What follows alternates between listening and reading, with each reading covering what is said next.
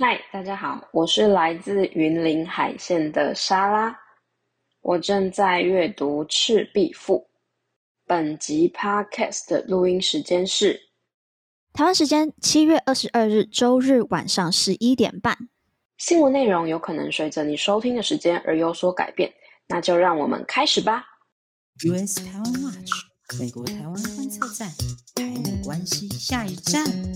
新闻加料，评论加辣，欢迎收听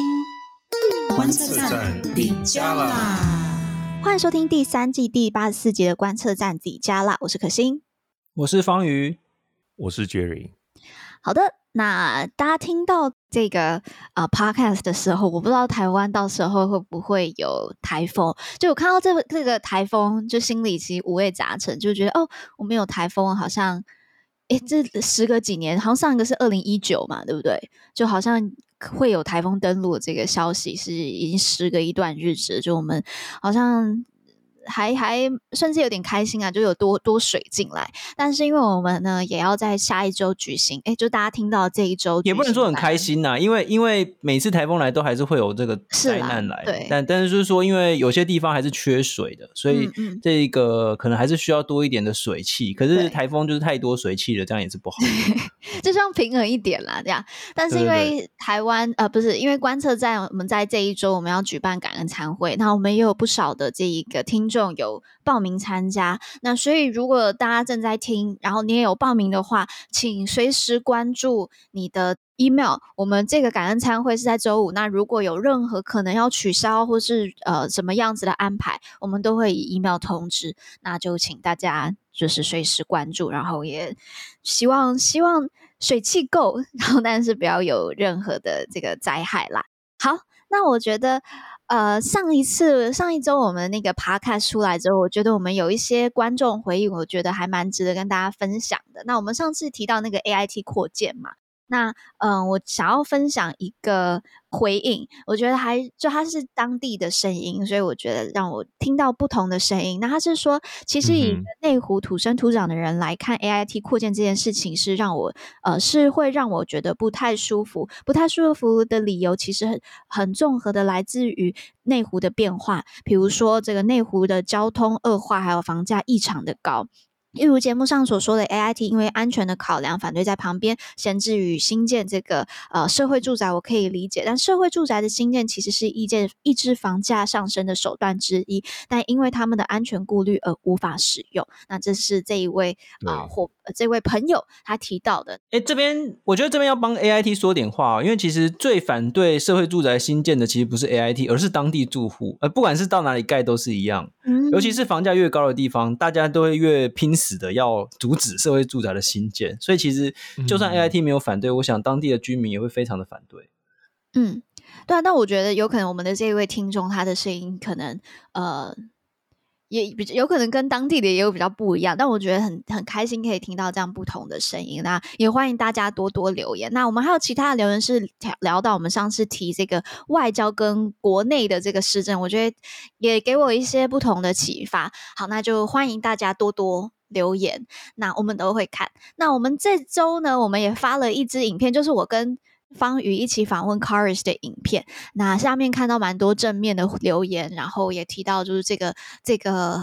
访问的内容真的非常扎实，就不得不讲真的非常的扎实，所以很推荐大家。那是因为那个 CARIS 的那个讲话超有料的啊，就是跟他聊天超级有料，对啊。而且这边我要真的推荐一下，就是因为我很多我把这个影片传给我一些美国朋友看，然后他觉得 CARIS 他讲得很好，因为就是他会解释得很清楚，就是让很多就是对台湾政治也不了解的人，他们就知道哦原来是这样子，所以我觉得很推荐大家，推荐就是分享给就是外国朋友，所有的外国朋友好，那就是大家赶快去看。OK， 那我们今天的新闻呢，我们会先讲一下这一个川普就是有 diss 台湾，然后又称赞习近平聪明睿智，那到底川普现在对台对中的立场是怎么样，我们来聊一下。那再来是就是上周这个金融时报它就是有质疑赖清德的这个中南海跟白宫抉择的这一个论述，那我们也来听一下，就是我们认为这个事件背后的可能的原因。那再来呢，是我们来看一下中国的新战狼还有美中的这个科技战的发展。那最后在美国新闻的部分，我们想要分享一下一个 PO 的最新民调，蛮特别的发现，就是其实在美国的中国人，他们可能对自己的祖国家乡也并不是太满意。好，那在进入到今天的新闻之前呢，我来跟大家分享几个重要的国际事件。第一个就是大家知道黑海有一个就是确保国际谷物的这个通道，那在俄乌战争之后他们建起来的。之前几次有提到，就他一年的那个期效结束了，2年的期效结束了，所以他们现在要续约，但是俄罗斯就是拒绝沟通，然后现在完全不知道该怎么去面对这个问题，所以它这个是会影响全球的粮食供给以外呢，可能也会因为粮食供给甚至是可能导致难民议题的恶化。 OK， 所以大家真的需要大大关注。那再来一件事情是我觉得蛮值得大家去关注一下的一场选举，是在西班牙的选举，在7月23号。那现在看到的是西班牙这个右翼的声音慢慢的出现了，而且最近在西班牙还出现了一些针对女性的暴力事件，从年初开始，那整个好像整个右翼的或是极右翼这样的声音在西班牙越来越的去深化，那可能也会影响欧洲的这一个政治声浪还有版图，那值得大家关注。 OK， 好，那我们就进入到我们今天的新闻。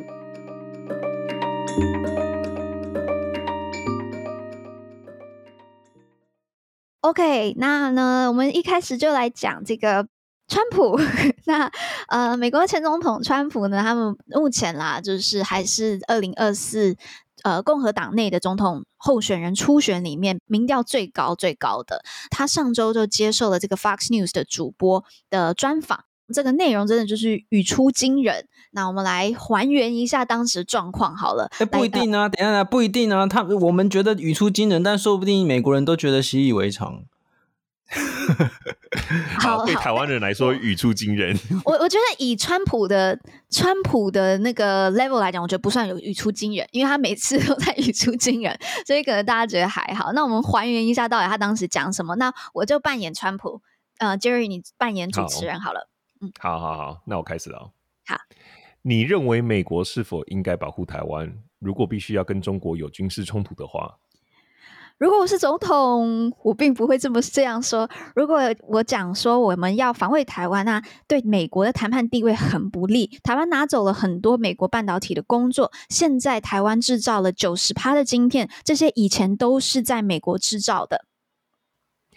那 90% 都是高阶晶片，不是所有的晶片。而且如果中国拿下了台湾，那他们就可以控制全世界，这难道不是事实吗？中国的确有可能控制全世界，我是说我只是有可能而已。但是请记得，台湾人很聪明，他们把我们的工作机会都拿走了，我们早就应该要阻止他们，我们早就该对台湾人课税，我们早就该对台湾的台湾课关税。OK， 好，那以上呢就是节录在这一场访问当中跟台湾相关的。 OK， 那隔一天呢，川普他又就是在 Fox News 举办的一个 Town Hall， 就是市政厅会议啦，就是政治人物直接面对民众这样的聚会。那他又在好吧，语出惊人嘛。那川普是说，习近平是一个聪明的统治者，你们知道什么叫做聪明吗？有些人说哦，那很可怕，但是习近平主席用铁腕统治14亿人，很聪明睿智，完美的统治。 OK， 那大家怎么看呢？就是他这个川普的以上这些连续2天跟先是台湾再来是中国的这个言论，这应该是川普第一次直接的谈到台湾，然后直接的 diss 台湾，直接就是明明白白的说不要防卫台湾，而且直接说台湾人抢走美国人工作。那这个公开的啦，因为在那个应该是第一次是公开的。那书上面就有讲嘛，就台湾跟 Sharpie 一样，对，它就是笔尖一样，就这么小。然后中国是那整个桌子这样子。不过他倒是没有说在习近平之前。哦，对。他常常没有错，我们必须要跟大家讲啦，就是说川普跟川普政府这两件事情是完全不一样的概念，然后就我们一定要分清楚，就是说川普本人对台湾是非常的不屑，而且他常常跟那个习近平啊还有普丁啊这种称兄道弟这样子，然后一直称赞习近平。但是他任命了很多对中国采取强硬政策而且对台湾很好的官员，所以川普政府是对台湾很不错的，可是川普本人并没有。好，那川普政府里面的那些人是为了美国规划了像印太战略啦，还有就是让美中关系转向啊等等，这个我们要分清楚这两个概念。那4年前这个美国大选的期间，3年多4年前台湾就经历了一波那个川普狂热，因为那个时候大家觉得说这个川普政府好像对我们很好啊，然后就是川普可以什么教训习近平啊之类的。那这个那当时我们就一直跟大家讲说，其实台湾人对川普是有一种这个叫做距离造成的美感，就是我们很少可以去看到美国国内川普旋风之下的一些争议，然后也很难看到说其实川普本人其实并不是这样。然后我们那时候就是一直不断提醒大家说，其实中国对美国的这种挑战是结构性的，就算是不管是共和党或者是民主党赢得选举都不会改变。那当时这个川普狂热就是有很多人来攻击我们嘛，就是一直攻击说你们怎么可以不支持川普啊之类的然后当后来川普鼓动了暴动，就是选举完后不服输，然后就是一直到处叫人家帮他把票找出来之类。但是我们这个觉得美国的这个民主制度其实是蛮resilient 这个蛮坚韧的，就是说民主制度本身法律啊不同的部门其实是有发挥制衡的效果，最后选举结果是有被执行的。我们要提醒大家就是说，美国现在对台湾的议题来看是2大党的共识，然后我们不要再像以前一样就是出现那种川普狂热，其实我们不需要特别的押宝在哪一边，因为我们要确保就是说2大党就对于台湾议题是有跨党派的支持这样子。那 Jerry 你有什么想法吗？有，就是其实看到这个东西我其实当下是蛮担心的，因为在美国里面，这等一下我们可能讲到皮尤民调会谈到，就是对于中国其实是有点党派之分的，就是可能共和党偏就是要抗中，然后呢民主党就是说我们要跟中国多多沟通这样子。对，那但是至少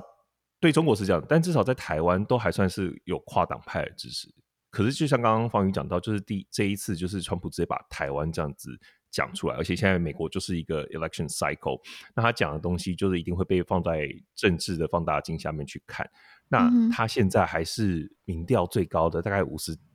几%初选民调，共和党党内初选民调，那距离第2名的 Census 大概20几%，就是远远超过他。所以然后其他的剩下的都是个位数，就加起来都没有川普高，所以他讲什么东西其实是有很大的影响力的。然后呢，目前看起来因为他就是新共主的感觉，就是也没什么党内的人敢反驳他。那我们都知道共和党其实长期以来很支持台湾，可是我就很怕会看到这样子的寒蝉效应，就是现在川普讲这样子的话，然后呢底下都没有人敢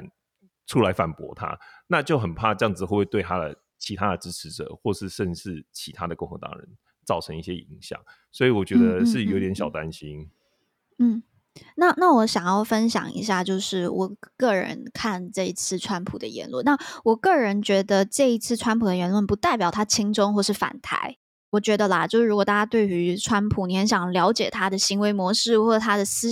考模式，我个人蛮推荐2本书。第一个是他自己在年轻的时候写的《交易的艺术》，这本书就是传授了很多他在商场上面他觉得最重要的这些决策逻辑。那第二个呢，是他侄女写的，叫做《永不满足》。那他有点讲到就是他当时他的家庭怎么去造就了川普这一个的个性，所以我觉得这2本书是我蛮推荐大家如果想要了解，因为他未来还有可能成为就是美国总统嘛，所以呢如果大家想要了解这个人的话，我喜欢推荐这2本书给大家，就是让大家了解。那我认为他今天称赞习近平单纯是他欣赏，然后也甚至我觉得他是羡慕，就是习近平拥有这样子强人手腕的。因为你去看川普过去，不管是他在家中或是他做很多的决策，他非常非常的专制独裁吧，然后他就是我今天的目标是什么，谁在这条路上挡到我的 You're fired，对，那谁可以帮助我走到这一条路上，然后谁支持我走到这一条路上，他对这个人超级超级好，然后就把他拉到他的这个 team 里面了。 OK， 那他提到他台湾的这一部分呢，就是他提到是说台湾抢走我们的工作嘛，不要忘了他当时在2016选总统的时候，他当时也用一模一样的话就是去批评就是中国人抢走美国的工作嘛，铁锈带啊这些就是被中国人抢走跟被墨西哥人抢走，那个逻辑是一样的。就他现在刚才提到就是川普他的目标是什么，然后他一定要就是走到这条路上嘛，那他就是他的目标就是 American First， 就是我要在美国有工业，就是美国人可以赚到钱，我们的这一些美国工人劳工我们这些都可以赚大钱这样子。那从我这两本书我了解到川普，我觉得他就是一个利益还有自我至上的人，所以他今天是否喜欢台湾或喜欢中国取决于他自己或是美国能不能在这段关系当中获利，或他认为能不能在这个关系当中获利。那显然的他现在意识到了台湾的很强，这在科技上面可能很强，那他很担心美国 first 或是 American first 或是美国的这个优势会被抢走，所以对台湾讲出这样的话。 OK， 那也有人就提到会说，那川普如果真的当选，他任用的团队是不是就会去找这些可能比较反台啊或是比较担心，那我觉得这个部分确实可能是需要关注一点的。但是我也觉得可以去看一下现在目前共和党的这一些人才库，还有我觉得川普会任用的人，如果去看到他以前任用的这一批人，我觉得他们也有一些共同特色啦，我觉得蛮基督教主义的。这个观点当然有道理啊，但是问题就是说他这种讲话的方式完全不顾现实。是，对啊，就是你说你要让工作回到美国，可是问题是你那半导体工作不回到美国，你要去问 Intel 啊Intel 他们出了什么问题还有就是这个是整个长期以来美国20-30年来的这个政策，就是把那个工作外包嘛，然后你那个因为这个人力成本就全球化，对啊，那跟台湾有什么关系？它就是凭感觉。我其实非常喜欢有一本书啊，叫做这个凭常识治国吧，好像。欸，治国不可以凭常识，好吗？凭常识治国是一个川粉写的哈。他们之前对我们也是口出恶言，这个作者，然后我很喜欢拿他来做举例哦。凭常识治国，你喜欢这本书是因为治国不能凭常识，治国不能凭想象。好 ，OK， 治国必须要凭科学。所以这个川普他其实好，就是他现在开始 diss 台湾，然后这个开始讲说什么台湾人抢走工作什么等等，这其实是对台湾来讲，我觉得会是蛮大的伤害，尤其是这个形象上面。而且他其实是讲说我们不要协防台湾 ，OK， 他是这样讲的欸，这个其实蛮恐怖的。对啊，那我同意那个方瑜所讲的。那他平常是治国，说真的，他一个好不是说好处，而是他厉害的一个地方，就是他讲的话人民听得懂，然后人民就会觉得啊，真的就是如此，然后人民就会觉得那些建制派讲的话我都听不懂，所以就是川普就吸引到很多很多人觉得啊，你都用就是我听得懂的语言来跟我对话，所以就吸引到很多很多的选票，就算民粹吧，可以这样讲吧，平常是治国，没有错，就是这样。哎，好，那这是我对川普的论述的想法啦。对，我只是想要回应刚刚可心有一点，就是你刚刚最后讲到说我们就是看他接下来要怎么用他的团队嘛，就是如果他真的在当上总统的话，就是可是也要提醒一下他之前譬如说这些挺台的川普政府里面的人，其实在他第一任的时候都被开除，然后或是闹翻了所以我不太确定他这个路线，就是我们第一次看到川普政府这样子的路线，在第二次会不会可以得以持续。对啊，John Bolton 也被 fire 啦，然后那个 Pompeo 也没啦，所以他的国防部长也都闹翻啦，对啊，他的司法部长也都闹翻啦对啊，然后最后一个就是我刚好就是回到刚刚前面有讲到，就是我看可心跟方宇采访 CARIS 的影片，然后呢里面其实有一段讲到说我就是中美双方，你看最近不是一堆人跑去拜访中国嘛，然后就是因为希望可以保持沟通嘛，可是中国看这件事情跟美国看这件事情其实有很不一样的看法。对，我觉得那段超精彩。然后呢就是某种程度上跟双方社会文化的养成有关，然后呢就非常大推荐，再次推荐大家去看这个影片。那但是我就突然连接到说，我就知道为什么川普执政的时候中国会这么头痛，因为川普看待国际事务的角度就跟中国一模一样所以我觉得你这个切入点很有趣欸。对，就是我不爆雷，但是大家可以看那一段就是 Caris 的采访。我们之后也会推出就是精华片段，然后这个是其中一个精华片段，所以大家如果只想建议大家看全部啦，但因为有点长，如果大家只想看这一部分的话，也可以去找精华片段。好，那川普的部分我们就先到这里，那大家如果对川普有什么想法，就是欢迎在底下留言。好，那我们就进入到第二则新闻。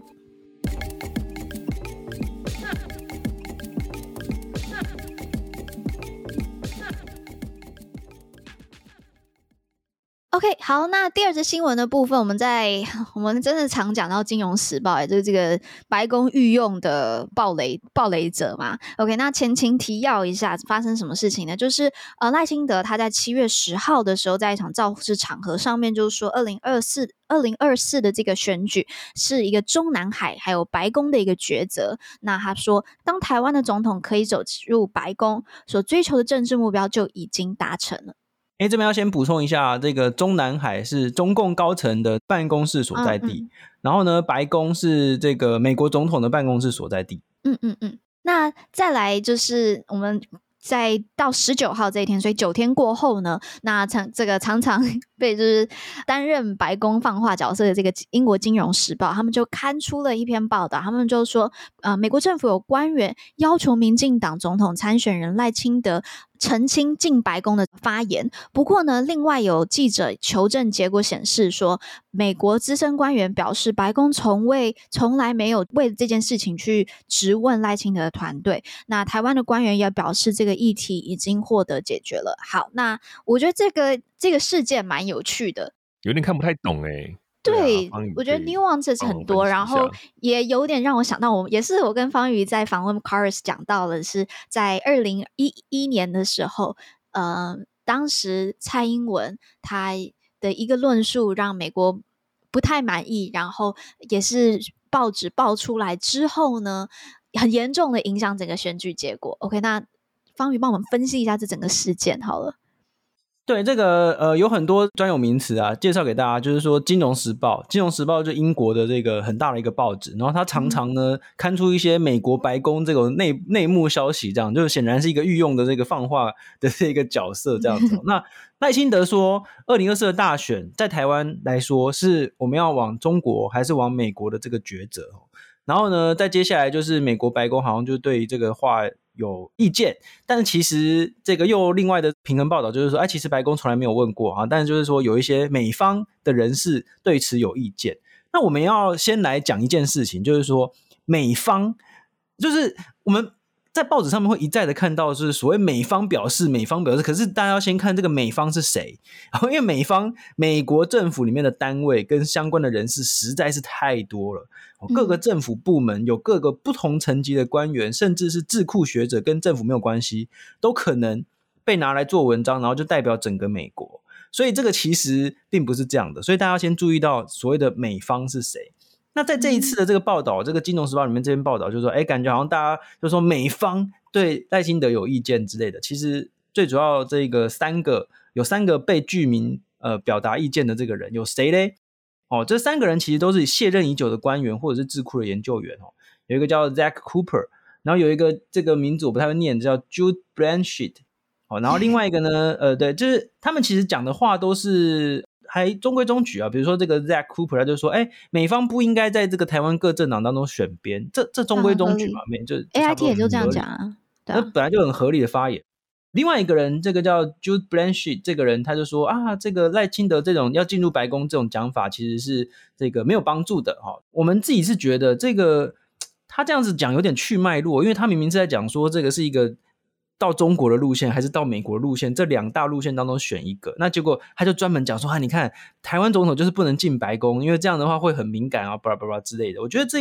这样去脉络的讲哦，其实他的这个意见其实是不是很专业的，但就是他的意见啦，对，他就是个人，他就是超级没有帮助的意见，对啊，对，那就是个人的意见，你不能把一个智库研究员的意见代表整个美方。Okay, 对 ，Caris 也碰过同样的问题，没错。然后第三个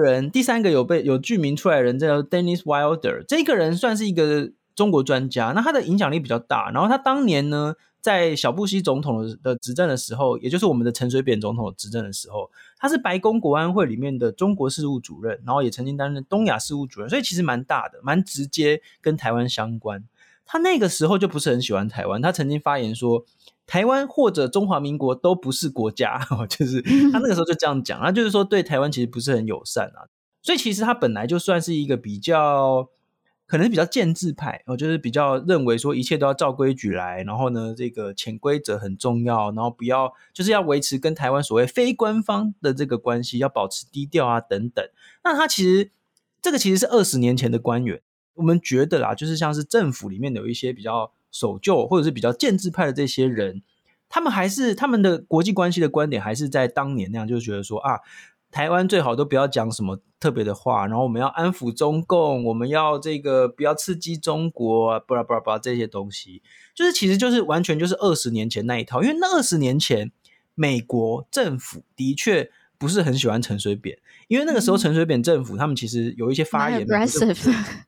就是美国政府就觉得说你都不听我的话，然后你一直在刺激中国，这样子不好，所以他们就是常常还有个脉络啦，就是因为当时美国一开始其实小布希对台湾态度还蛮好的，但是是因为911爆发之后，美国的这个整体战略就变成是这个反恐战争嘛，那对，那就需要中国一起帮他制衡北韩。那在这个情况下，那有可能扁政府他又有那时候好几个公投出来了嘛，然后又做了一些发言，那都让美国都觉得到底就是我现在需要跟中国合作，然后你现在又在做这些事情，然后所以他反而当时会觉得好像台湾是那个 trouble maker 啦。没错，那现在的这个国际环境已经不一样了嘛，因为第一个就是现在就是习近平是一直不断在挑战美国，然后第二个就是说其实现在美国对台湾其实是高度信任，那这个信任是来自于蔡英文，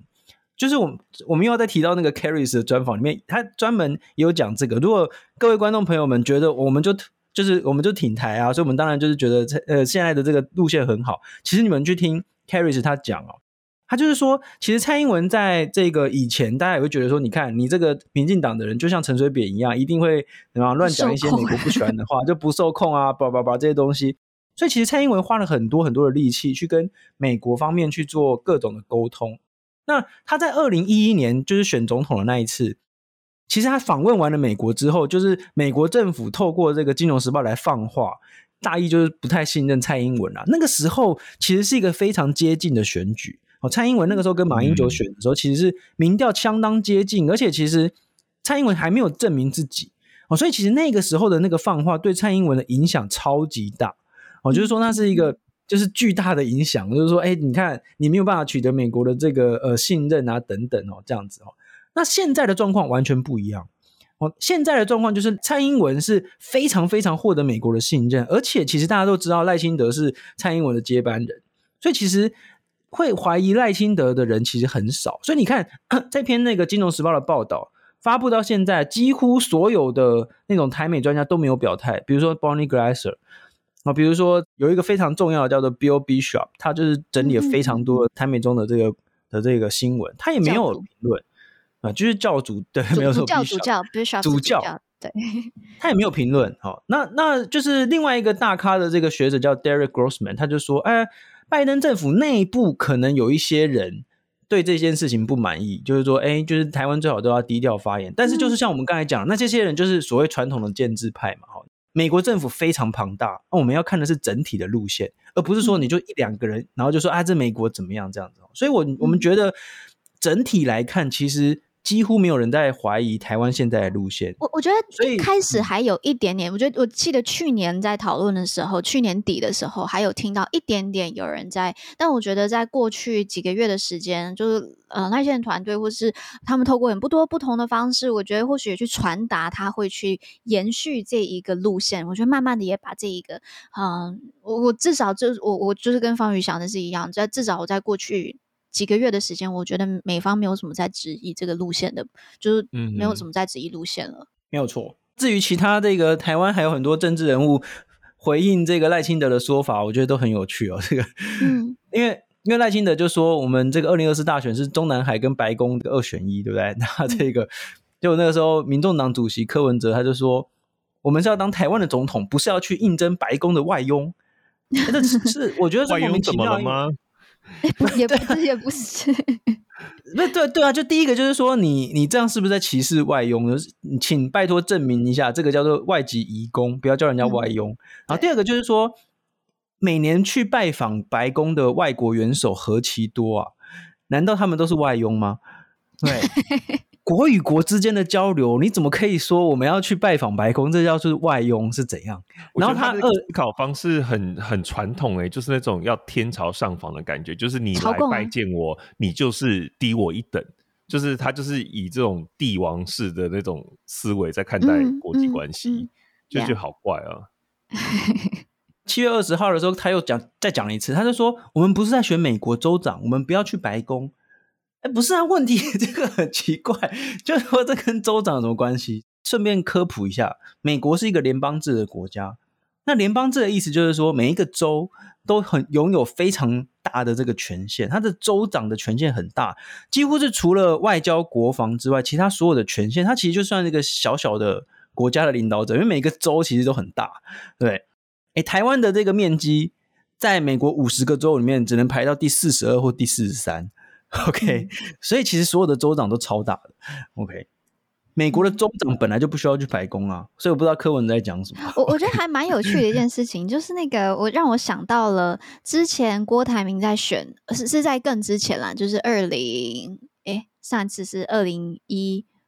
吗？我有点忘记了，我上次的19 OK， 那。我记得那时候郭台铭就有说他是能够走进白宫的人，然后还戴着那个中华民国帽。我觉得他们就是先不论就是郭台铭他自己的论述是怎么样，他现在论述怎么样，但我觉得他讲这样子的话，就是他想要去 highlight 说他能够去跟美国的关系维持，就是可以跟美国有好的关系。那我觉得这件事情就是我就像我们之前在节目都一直讲了，台湾真的没有本钱去选边站，这个所谓的等距说其实也是台湾是没有本钱不选边站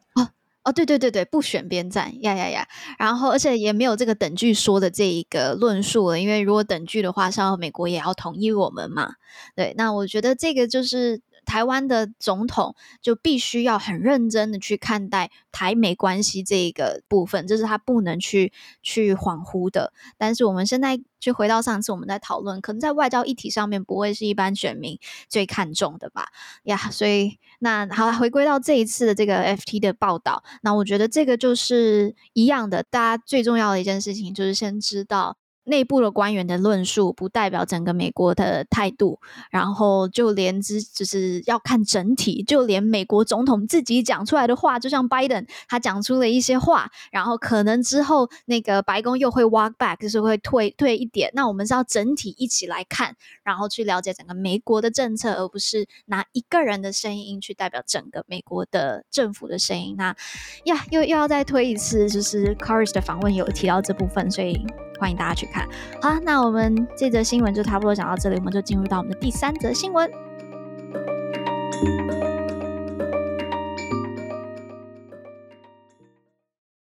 OK， 那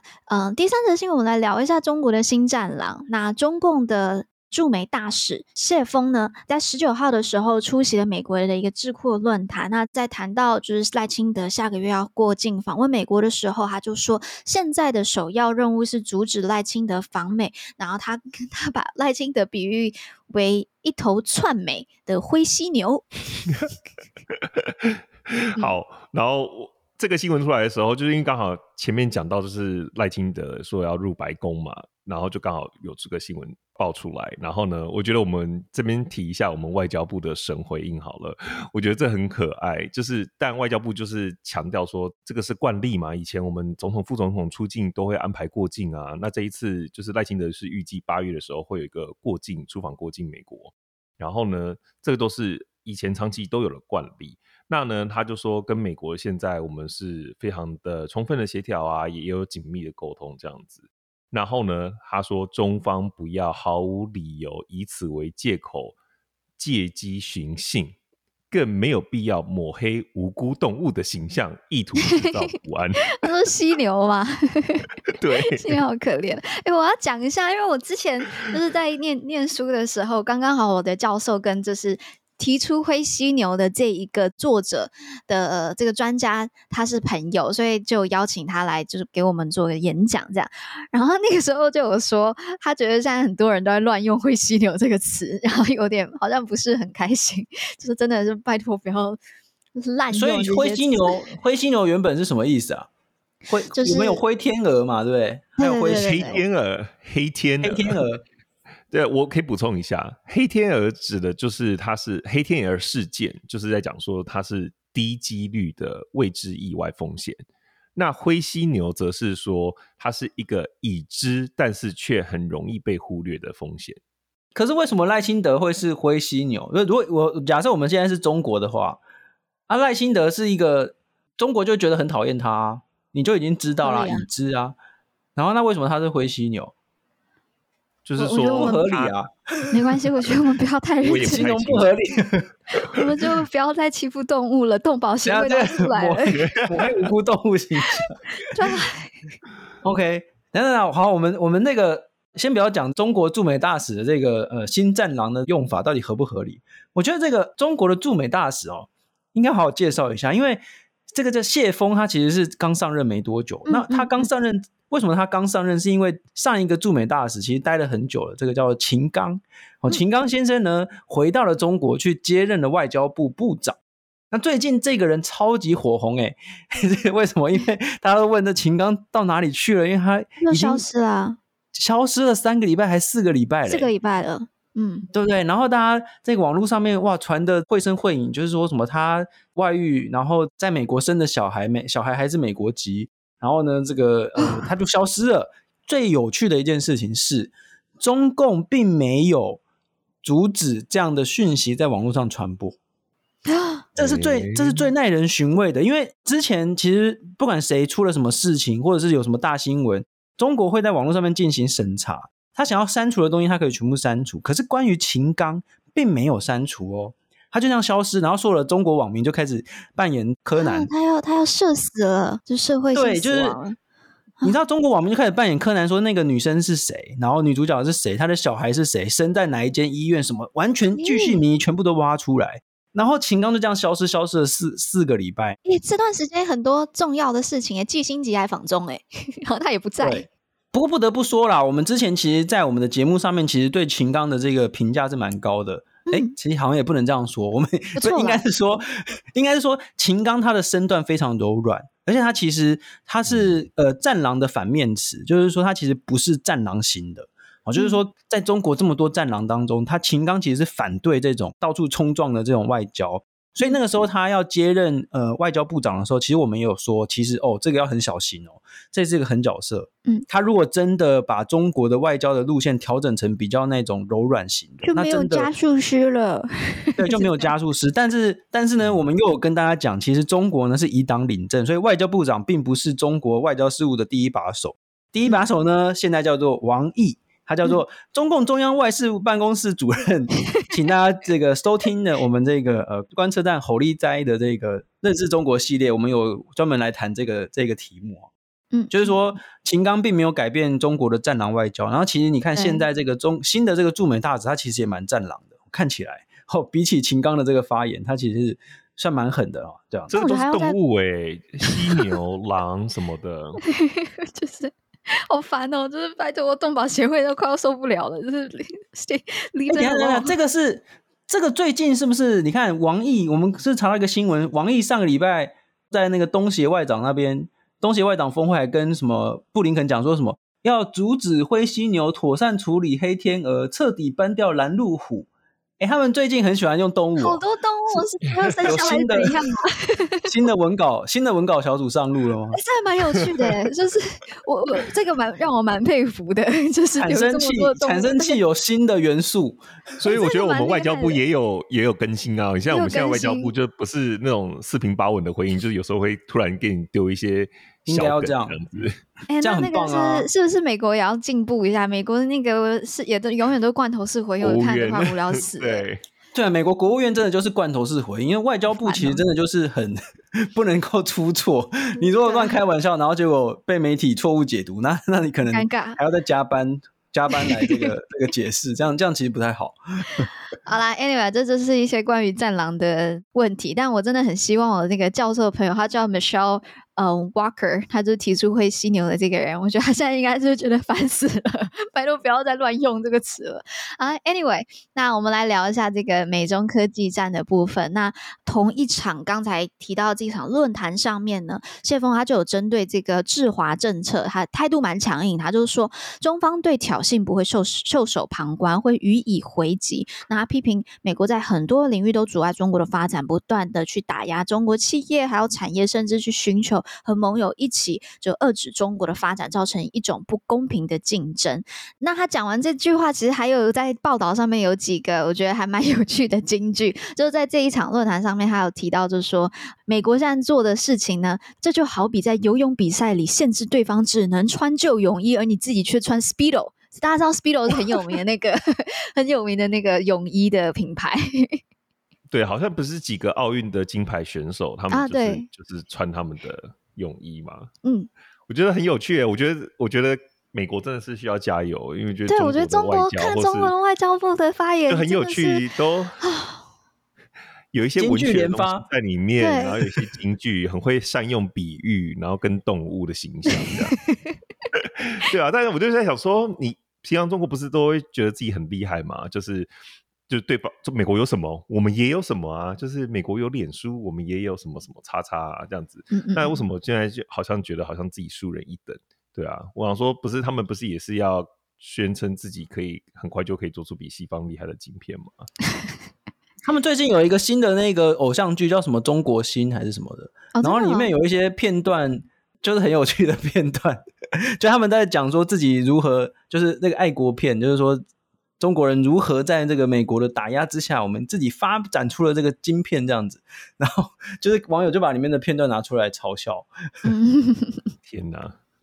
不过他当然这样子生气气也是有道理啦，不过因为就是最近也有报道指出说，就是美国，你看我觉得这个就是回到我们之前讲的，最近就不是联发嘛，布林肯啊，然后 John Kerry， 然后Yellen 他们都到中国嘛，就是要寻求沟通嘛。那很多人就说哦，是不是美国的膝盖又软了？可是你真的是要看美国到底他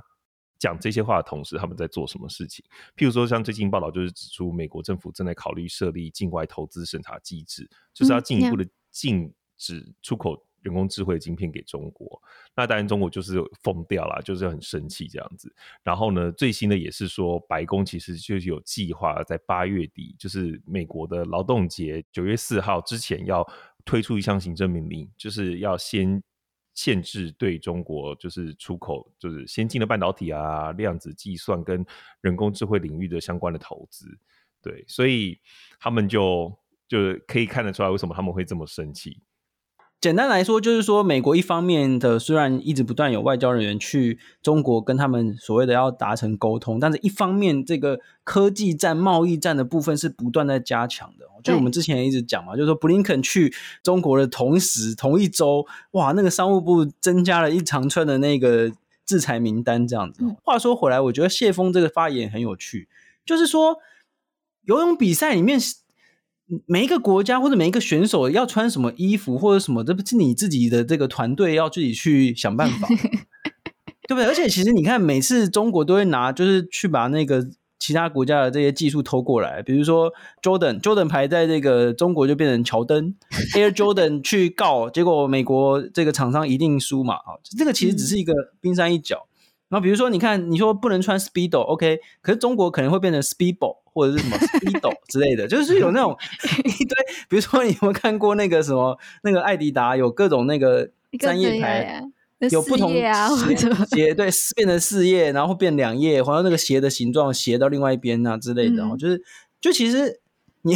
你可以自己去弄嘛。我觉得这个问题是出在于，就是中国过去的竞争手段可能真的就是不是非常的光明磊落啦，然后在过去就是这过20年来的这个全球化，美国也学到了，就发现诶，原来过去的全球化我们其实帮助了中国很多，那还不但没有转向成一个更开放的经济市场，反而变得更加的封闭，然后更加的以国家来去就是国进民退嘛。那然后而且很多不公平的贸易就是是不符合这一些 WTO 的这一些行为都不断一再的出现。那在这样的情况下，这个公平就已经不是公平竞争，那我们既然大家没办法有共识好好的一起合作的话，那我们就变竞争了。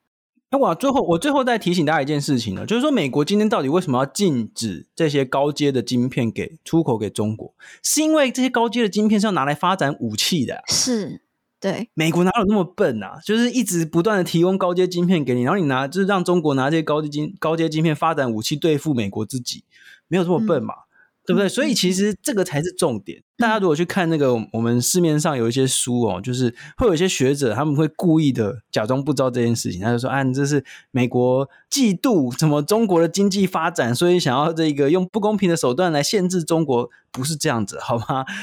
现在这些高阶晶片、人工智慧的晶片等等，是为了要阻止中国在武器系统的发展上面继续快速的成长，这才是最重要的事情啊。呀、所以我觉得大家如果可以看透这件事情，我觉得其实这件事就是美国这些行动也蛮合理的了。那最后再快速补充一下，也是欢迎大家去听这个观测站侯立斋，就是方瑜方瑜访的第一集就有提到，就是说其实你在看美国政府的一些行动的时候，你要把各部门分开来看，每个部门对于中国态度其实都不太一样的。商务部在各部门当中算是对中国态度是比较好，因为它就是钱为主嘛。没有没有，你是说财政部、啊、财政部才是比较好的。对，然后再来就是外交部，那 DOD 那个国防部可能就是对中国态度是比较强硬的，所以这真的也要分开来看啦。所以真的看美国政治，我觉得蛮多的 nuance 要去关注的。那好，那就请大家继续关注观测站底加啦。那我们今天台美关系美中台的部分我们就到这里，那我们就进入到我们的美国新闻。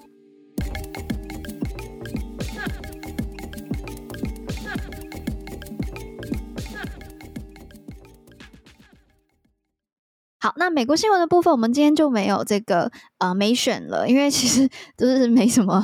好更新的，就川普还是在共和党 leading 啦，然后拜登的话就差不多好像没有什么太多的可以值得highlight 的。好，所以呢我们就想要来跟大家分享一个最近 Pew Research 我们常常引用的这个皮尤民调中心他们做出的一个最新的民调结果。那它的标题呢是说，大多数亚裔美国人对家乡就是他的祖国保有好感，那唯独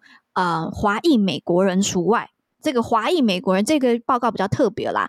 华裔美国人就是 Chinese American 吧。那但是在这一份报告里面，他有把 Chinese American 跟 Taiwanese American 分开来，但是通常在美国的这一个context 里面，你讲到华裔就是包括就是中国裔跟台湾裔，但是它这个有特别分出来，所以我们待会讲就是华裔美国人的话，讲的就是中国裔美国人。 OK， 这边我要这个补充一下哦，这个其实是很多台美人、就是在美国的台湾人去争取来的，因为以前绝大多数的研究单位、包括 Pew 在内都没有区分 Chinese American 跟 Taiwanese American，但是就是很多人就觉得这样不行，因为这不一样的两群人，对不对？所以就是他是特别有去区分。但是当然如果你在美国，然后你又自认你是，假设你是从台湾去的，但是你自认你是中国人，那你当然是会被分在 Chinese American 这个里面，这是当然的。但是就是说他刻意的把 Taiwanese American 给分开，然后这个我觉得是非常正确的，因为很明显的华裔跟台裔的这个政治行为、政治态度完全是不一样的。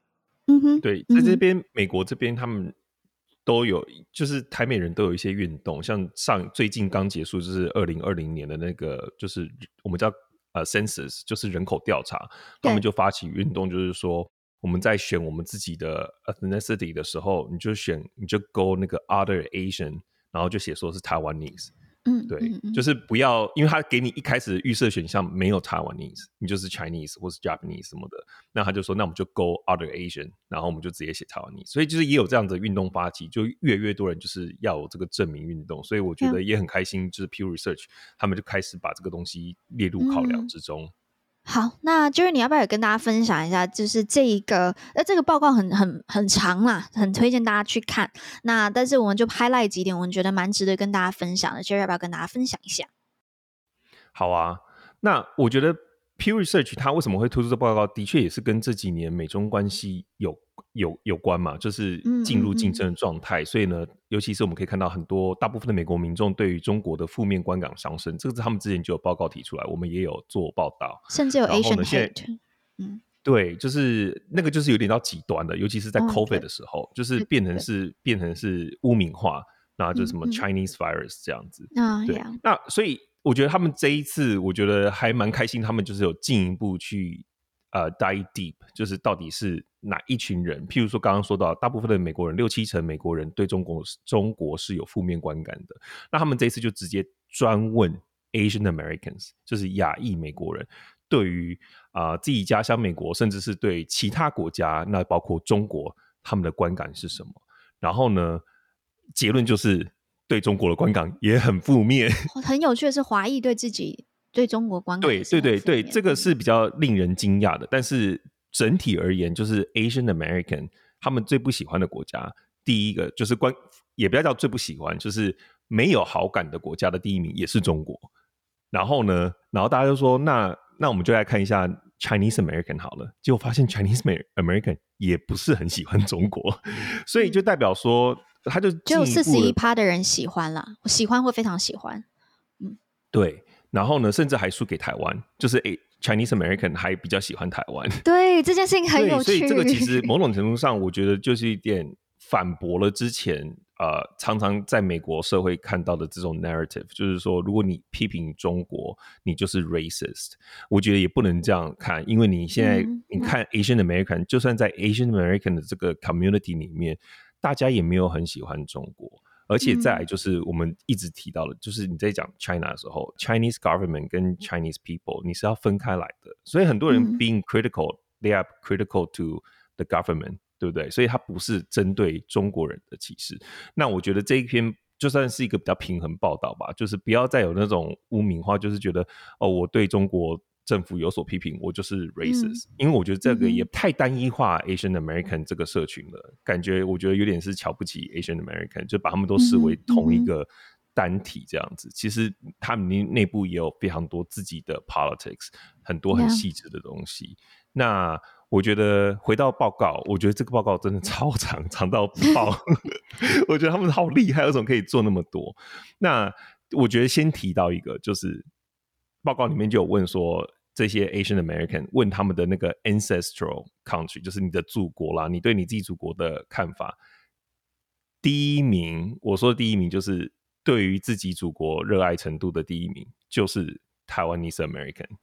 我觉得这很合理啦，因为它有特别区分 Taiwanese American 跟 Chinese American， 所以如果你已经 identify 自己是 Taiwanese American， 通常应该会是蛮就是你对这件事情是有意识的。但我还是可是问题是他也问 Japanese American， Japanese American 他们喜欢日本的程度还没有到台湾那么高。他调查里面是 95% 的台裔美国人都表示他们非常就是喜欢台湾，所以他们就是对于自己祖国的认同程度其实是非常高的。然后等一下，刚才不是说这个中国裔的人只有 40% 的人觉得喜欢中国。对，就是喜欢祖国的比例怎么那么低啊？我觉得有趣的点是他们还有在更深入的去问哦，就是我觉得他们真的做得非常细致，就是所谓的 Chinese American 刚刚说对于中国的负面观感其实还颇高的，然后他们还反而比较喜欢台湾。那他们就有分，你这个 Chinese American 你是 American born Chinese American， 就是你是在美国出生的 Chinese American， 还是你是移民过来后来才移民进来的。然后他就发现如果你是在美国出生的 Chinese American， 那个程度又更高，就是对中国的负面观感又会再更高，然后对台湾的喜爱程度又会再更高如果你是就是美国土生土长的 Chinese American。 然后但是好，他又更细分下去了，就是那刚刚讲到这个后来才移民过来的就是 foreign born 的 Chinese American， 他们就去看他们在美国待的时间，他们就发现这些移民过来的 Chinese American 他在美国待越久他就越不喜欢中国，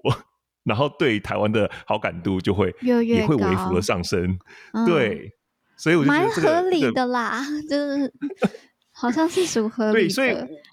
所以我觉得他就是证明一件事情，就是说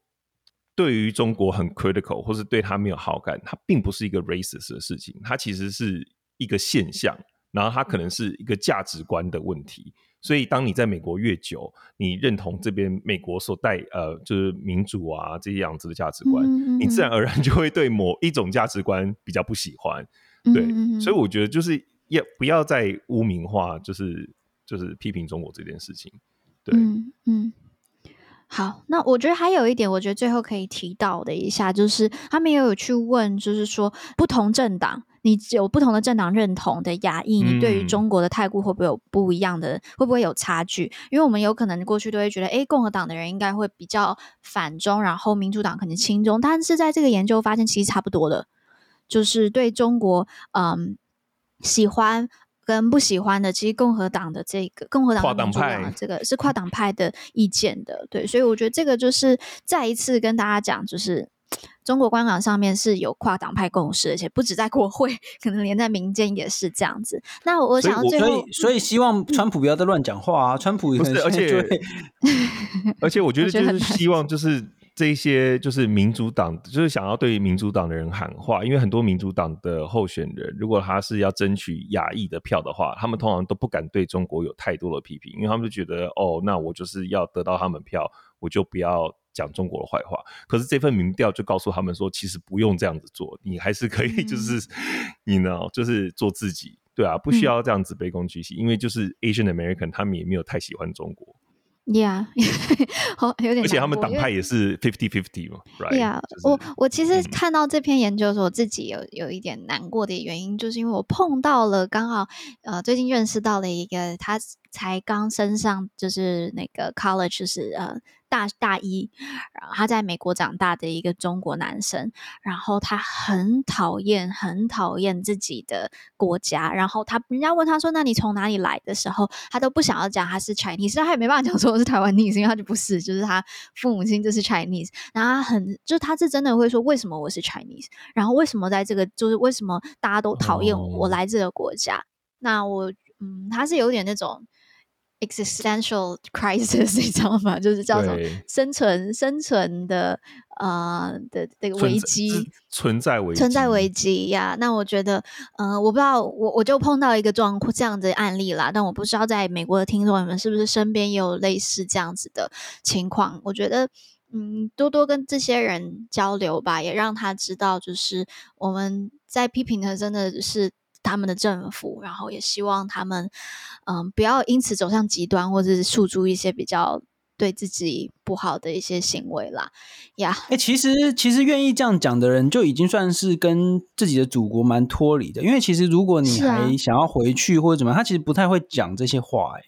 但他的父母亲，因为他从小在美国长大，然后他的父母亲是、OK、是很喜欢中国的，所以他跟他父母现在关系又不好，因为他不接受，他很不爽，就是觉得因为我父母亲怎么都不知道中国，你好像都不知道我们国家在美国其实是人家不喜欢的，然后你就觉得他父母亲搞不清楚状况啦，所以他又觉得就是父母亲那边找不到认同，找不到支持，然后在社会上面可能也大家因为他就也找不到他自己的认同啦，所以他现在的就是真的就是有存在危机呀、yeah, 那这是我自己看到的一些状况，所以这篇报告虽然让我看到台湾很热爱自己的家乡，我真的很开心，然后也看到Pew Research 做区分 Chinese American 跟 Taiwanese American， 但是也让我有点感觉就是有点可能大家都去关心有这样子identity complex 的人。 OK， 好，那我们今天的讨论就差不多到这里，那谢谢大家收听观测站底加啦，我们会讨论台美关系国际动态，我们的粉专 US Taiwan Watch 美国台湾观测站也会随时更新台美政治的动态，而这个 podcast 就是服务现在太忙只能用耳朵收听新闻的你，也会帮各位加料加辣。那听到最后别忘了在你收听的平台 follow 观测站，帮我们按赞哦。我是可心，我是方瑜，我是 Jerry， 我们下周再见喽，拜拜，拜拜。